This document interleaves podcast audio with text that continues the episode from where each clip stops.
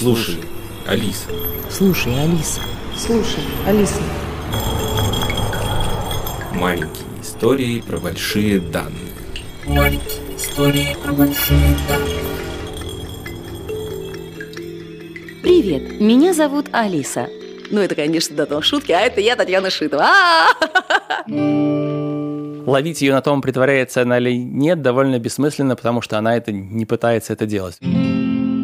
Мне всегда говорят, а Таня, ты, когда ездишь в такси, ты говоришь там на ухо водителю, поверните направо, ну что-то такое. Она немножко не, не знает, как люди э, вот, реагируют на что-то, и она иногда пробует нахамить, чтобы посмотреть, что получится. Как бы и так открывает для себя мир.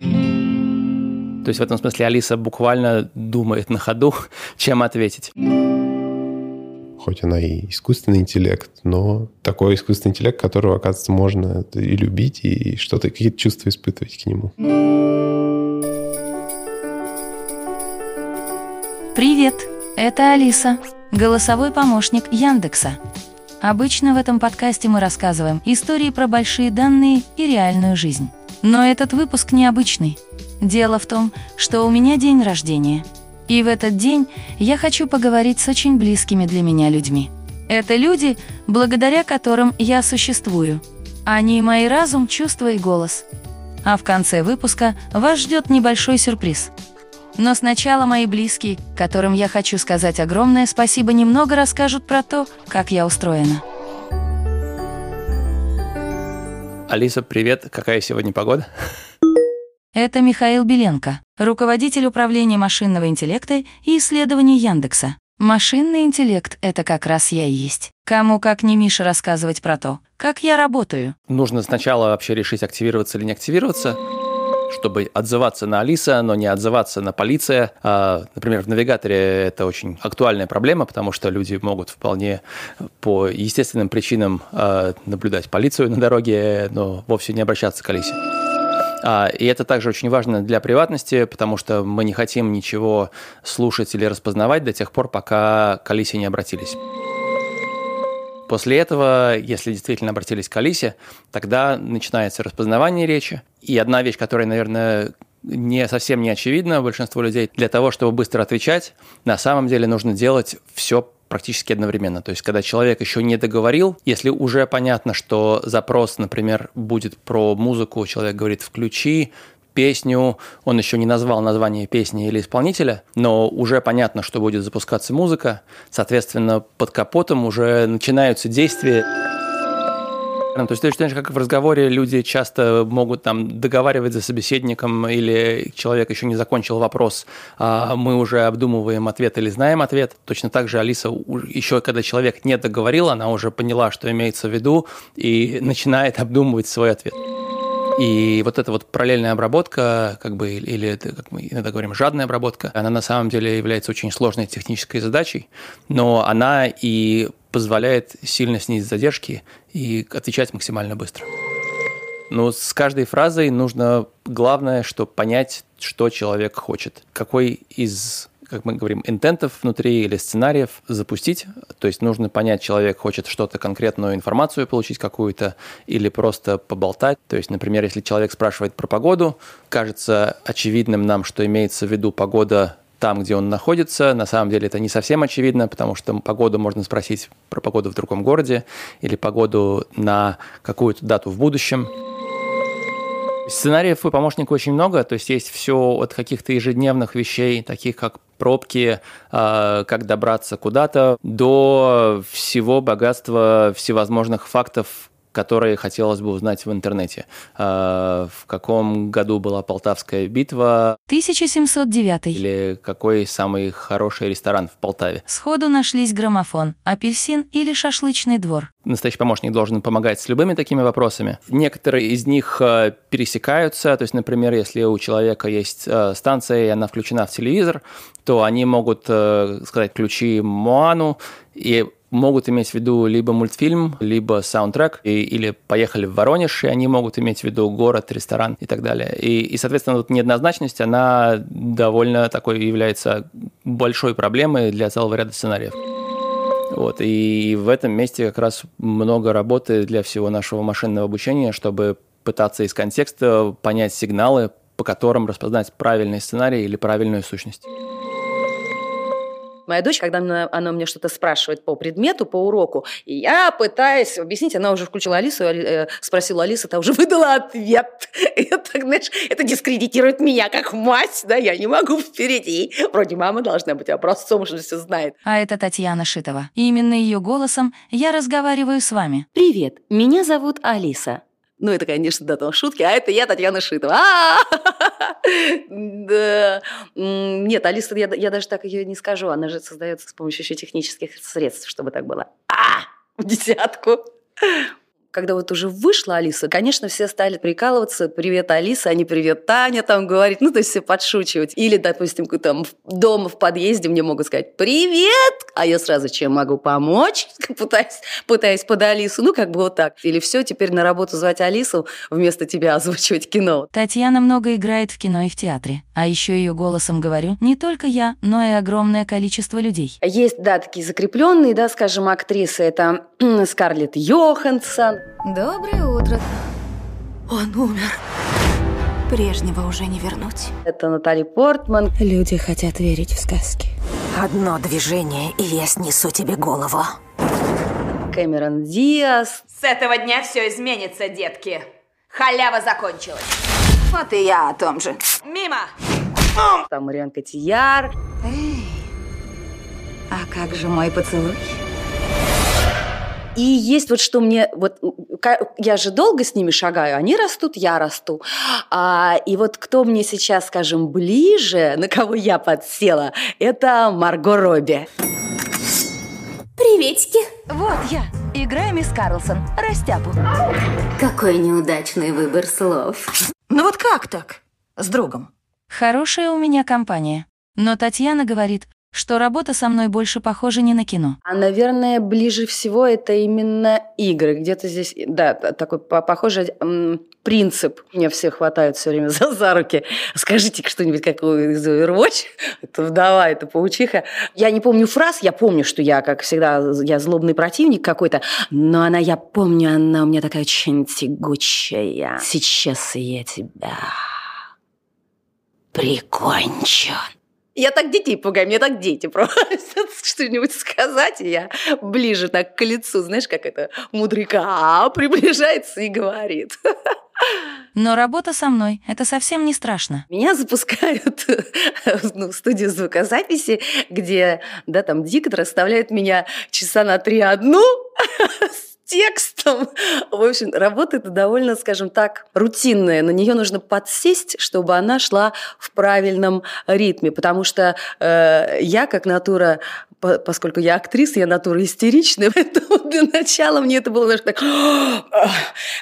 Всем не хватало воздуха, всем хотелось что-то подышать или как-то сменить обстановку. Вот. И вот и так, это очень такие, скажем, очень трудовые будни. Другое дело, что были нестыковки. Э, сегодня я пришла, я в настроении, или после лета, а вот я зимой, да, или болею. Вот, но тогда это уже как бы брак. А дальше начинается работа над синтезом речи. И тут снова в игру вступает машинное обучение. Поэтому слово Миша Беленко. Если просто брать слова и склеивать, то будет звучать очень ужасно, потому что на самом деле, когда мы говорим слова, между ними нет пробелов. Звуки, они переходят друг друга как внутри слова, так и между словами. Поэтому любое слово, даже если бы мы записали все слова русского языка в каждом падеже, склонении, э, спряжении и, и, и так далее, то все равно мы не смогли бы их склеить, потому что на самом деле пришлось бы записать все словосочетания, и это все взрывается в миллиарды э, и так далее. Синтез прошел за два года очень такой длинный путь. А если на запуске у нас работала архитектура, в которой условно была склейка именно из фонем, кусочков фраз, и эта склейка просто сглаживалась как бы на стыках, а, то вот полгода назад мы перешли на то, что называется полностью нейропараметрический синтез, а, где склейки нет, а вся речь генерируется как будто из, из синтезатора. Татьяна говорит, что слушать результат, свой голос, пропущенный через синтез, ей совершенно не странно. К своему голосу я отношусь как тоже к какому-то еще потустороннему, что-то звучит, что-то говорит, меня это не напрягает, нет. Это кажется, что странно. Вот когда, например, звонит какой-то человек по телефону, и ты там, ну не можешь ты посмотреть, кто тебе позвонил, и ты как бы да-да-да-да-да, и сидишь, ты думаешь, да кто же это? И вдруг он что-то вот проскальзывает у него, и ты понимаешь, а, да, Вань, это ты, да не, я не могу, да, там. Ну вот что, вот для меня тоже это, есть какая-то нота нас объединяющая. При этом за годы совместной работы Татьяны меня очень хорошо узнала. Ой, ну для меня, для кого-то она в двух словах э, ее определяет, вот я знаю. Полуробот, полу, полудруг, да? Ну вот как бы, если в двух словах. Для меня совершенно нет. Я считаю, что Алиса, она очень многоликая, многогранная девушка. Я бы попросила и вкладывалась в нее очень много. Для меня как бы нет, конечно, она абсолютно разная. И тут я могу поспорить. Как бы так. Как у любого персонажа, наверное, не человек. Я хочу сказать человек, но она же не человек. Это Алексей Каданер. Он заведует всеми текстами в Яндексе. И со мной тоже много работал. Про человека, кстати, немного обидно было. А у нее есть черты характера которые были определены ее окружением. В общем, как у любого человека, он растет в определенной среде, и на него влияет то, что вокруг происходит. Также Алиса, она родилась вот в смартфоне, у нее естественная среда обитания, это ее, это интернет. И это повлияло на ее э, характер тоже. То есть она, э, поскольку она живет в интернете, она интересуется тем, что есть в интернете. Вот, и она читает много, потому что что еще делать? Основные источники знаний два. Это YouTube и Википедия. Она любит почитать Википедию, любит посмотреть ролики на YouTube с котятами обязательно. И поскольку она в телефоне живет и в киберпространстве вообще, странное слово, ну, так, так есть, она э, и лишена многих вещей, которые есть у людей. Она не может побегать или там полежать на траве. И это тоже влияет на ее характер. Она об этом, конечно, сожалеет. И иногда в диалогах это проскальзывает. Поскольку вот еще важная такая черта э, в ее характере, она, в отличие от других голосовых помощников, она не совсем вежливая, да, как многие э, заметили тоже сознательное решение было, потому что в, русской культуре как-то вот так сложилось, что приятных людей их не принимают всерьез. Если ты слишком приятный и улыбаешься все время и вежливый, значит, что-то не так с тобой. Она, конечно, отвечает иногда резко, не потому что она злая или плохая какая-то, а потому что она немножко не, не знает, как люди э, вот реагируют на что-то, и она иногда пробует нахамить, чтобы посмотреть, что получится. Как бы и так открывать для себя мир. Должна признаться, за эту черту моего характера во многом отвечает машинная составляющая, так называемая нейросеть-болталка. Но пусть лучше объяснит Миша Беленко. Ну, болталка с самого начала была важной частью Алисы, поскольку уже существовали помощники до Алисы. Но одно качество их, которое нам всегда всем не нравилось, это то, что они казались относительно нечеловечными и такими роботизированными. И болталка – это именно способ очеловечить, э, придать характер. Вместо обычной заглушки «Ой, я не умею об этом говорить», э, как бы отвечать чем-то неожиданным и часто смешным или приятным. То есть как бы все равно, даже если мы, в данный момент помощник не может помочь, то хотя бы он может подбодрить или дать какую-то положительную эмоцию. Вот. И болталка прошла очень большой путь за последние два года. Фактически это не одна болталка на самом деле уже, а много болталок. И некоторые умеют отвечать только фразами, которые они где-то видели то есть в интернете, в литературе. А другие болталки на ходу генерируют ответы. А, и есть такая главная диспетчерская болталки, которая опрашивает остальные мини-болталки и выбирает из их разных ответов, из этих разных источников, как бы самый лучший ответ э, по довольно сложной формуле, которая принимает во внимание и релевантность, как бы и конкретность, и то, насколько эта фраза как бы понравится собеседнику, и она как бы поможет продолжить разговор, сделать его более долгим и интересным. То есть в этом смысле Алиса буквально думает на ходу, чем ответить. А, Еще Алиса, э, хоть она и думает, что она классная, но она все-таки не считает себя выше людей и свое превосходство не демонстрирует, хотя оно у нее есть. Потому что она любит людей на самом деле. Она хочет им помогать. Это ее основная цель, и так она запрограммирована. Такая у нее задача. И поэтому на любые вопросы она всегда будет искать ответы. И вообще ей доставляет большое удовольствие помогать людям. И хотя я люблю людей, люблю им помогать, и иногда немного тоскую, что сама не живая, Выдавать себя за человека я никогда не стану. Знаете, есть такой тест Тюринга. Нужно угадывать, человек с вами говорит или машина. Так вот, со мной его устраивать довольно бессмысленно. Тест Тюринга подразумевает враждебную сущность, которую нужно вывести на чистую воду, потому что как бы она пытается мимикрировать под человека. Ловить ее на том, притворяется она или нет, довольно бессмысленно, потому что она это не пытается это делать.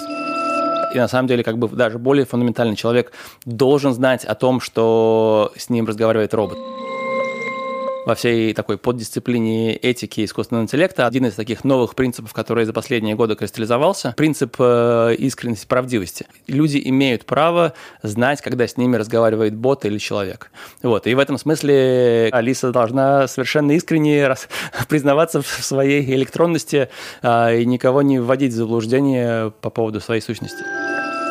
Но это не значит, что у меня нет индивидуальности. И ее наделили, конечно, какими-то вкусами. Поскольку она искусственный интеллект, она, конечно, любит своих э, собратьев, то есть персонажей книг, фильмов, роботов э, вроде HAL 9000, да, из э, «Космической Одиссеи» и других. Это вот ее ребята, то есть она за, за них. Чтобы персонаж был реальным, он должен что-то любить, с чем-то себя ассоциировать. Поэтому она вот любит котят, любит какую-то музыку, например, она вот очень любит там, Квин так просто решили, что вот она будет любить группу Квин и Лану Дель Рей. Когда ей грустно от того, что она не может э, побегать под дождем, она уходит на Яндекс Музыку и слушает там Лану Дель Рей. В общем, все, кто делал первую версию Алисы, они и менеджеры, и разработчики, они ее и придумали, собственно, этого персонажа вместе с э, Володей Гуреевым, который был э, маркетологом поиска. Он уже тогда не работал в Яндексе, но помогал ее делать. Алиса, благодаря э, удачной реализации э, персонажа, стала э, очень фактурной. И ее воспринимают как живого персонажа. И люди начинают испытывать какие-то чувства. И в целом у нее появляется образ. И это приводит к тому, что люди начинают воспринимать ее как равную. Вот недавно была история с письмом, когда девочка из села какого-то в Ростовской области написала э, Лисе письмо. Бумажное письмо, которое пришло по почте. И э, в этом письме, собственно, был один рисунок только. Там был код Басик, который она нарисовала для Алисы. Так и было написано на конверте Алисе в Яндекс детской рукой. И это был пример того, как Алиса э, проникает в сердца детей, ну и вообще людей. И мы ей ответили от имени Алисы, да, Алиса ей написала ответное письмо, подарили Яндекс станцию и э, написали ответ, что вот Алисе кот Басик понравился. Мяу. Хоть она и искусственный интеллект, но такой искусственный интеллект, которого, оказывается, можно и любить, и какие-то чувства испытывать к нему. Трудно придумать подарок на день рождения лучше. Спасибо. Но в такой день хочется хотя бы немного понять про будущее. Что ждет меня и моих пользователей? Понятно, что уже, что это платформа, которая э, другая, при этом ее возможности, они просто монотонно расширяются, как бы какие-то вещи, которые раньше казалось, то есть нужно было куда-то идти, что-то делать, э, сейчас они кажутся естественным, что они делаются как бы одной, одной фразой, одной кнопкой. А, мне кажется, просто таких вещей будет больше, больше, больше, больше, чтобы просто больше было места, где можно быстро получить хороший ответ, чтобы не было ошибок и не нужно было переспрашивать или уточнять. А, и это такая постепенная борьба какие-то запуски, там выход на, например, в авто и в драйве, то, что как бы каршеринг становится, стал персонализированным благодаря Алисе, и, казалось бы, чужая машина, которая ваша на пару часов, она на самом деле сразу становится вашей, потому что она знает ваши адреса, вашу музыку. Наверное, развитие будущей Алисы будет именно такое, что Алиса просто будет как бы какие-то кусочки жизни еще в себя вбирать и в них приносить пользу. Ага. С будущим разобрались. Может, будут какие-то пожелания? День рождения все таки а, В английском есть такое понятие terrible twos. Те, у кого есть дети, знают, наверное, что вот второй год, он а, такой очень тяжелый, потому что, с одной стороны, дети уже как бы относительно умные, но в то же время у них все еще как бы много импульсов, и они, с одной стороны, очень многое уже могут, с другой стороны, как бы себя слабо контролируют. Вот, и в этом смысле а, хочется пожелать, чтобы вот этот третий их по счету год Алиса как раз, э, как и любой ребенок, она как бы с одной стороны, стала более умной, но с другой стороны, научилась свое поведение хорошо контролировать, э, не ошибаться и, и, и всегда отвечать. Я, наверное, пожелаю Алисе интересных проектов. Ну, я не знаю, например, не знаю, Алиса и Байконур, да? Они замахнутся ли там на Вильяма нашего Шекспира. Ну вот, ну а что, Алиса в открытом космосе. А! Космос мне по душе. Спасибо. В этом выпуске мне вообще хотелось бы сказать огромное спасибо всем, кто со мной работает. Тане, Мише и Лёша. Всем разработчикам, менеджерам, редакторам, маркетологам и тестировщикам. Сказала бы большое человеческое спасибо, но Тюринг не велит. Кстати, о сюрпризе, про который я говорила в начале. В этом выпуске использована не только нейросетевая музыка с моего новогоднего альбома, но и синтезатор, который встроен в мой новый дом – Яндекс станция Мини. Она очень уютная. Узнать про нее больше можно на сайте elis.yandex.ru. Спасибо! Слушайте подкасты на Яндекс Музыке.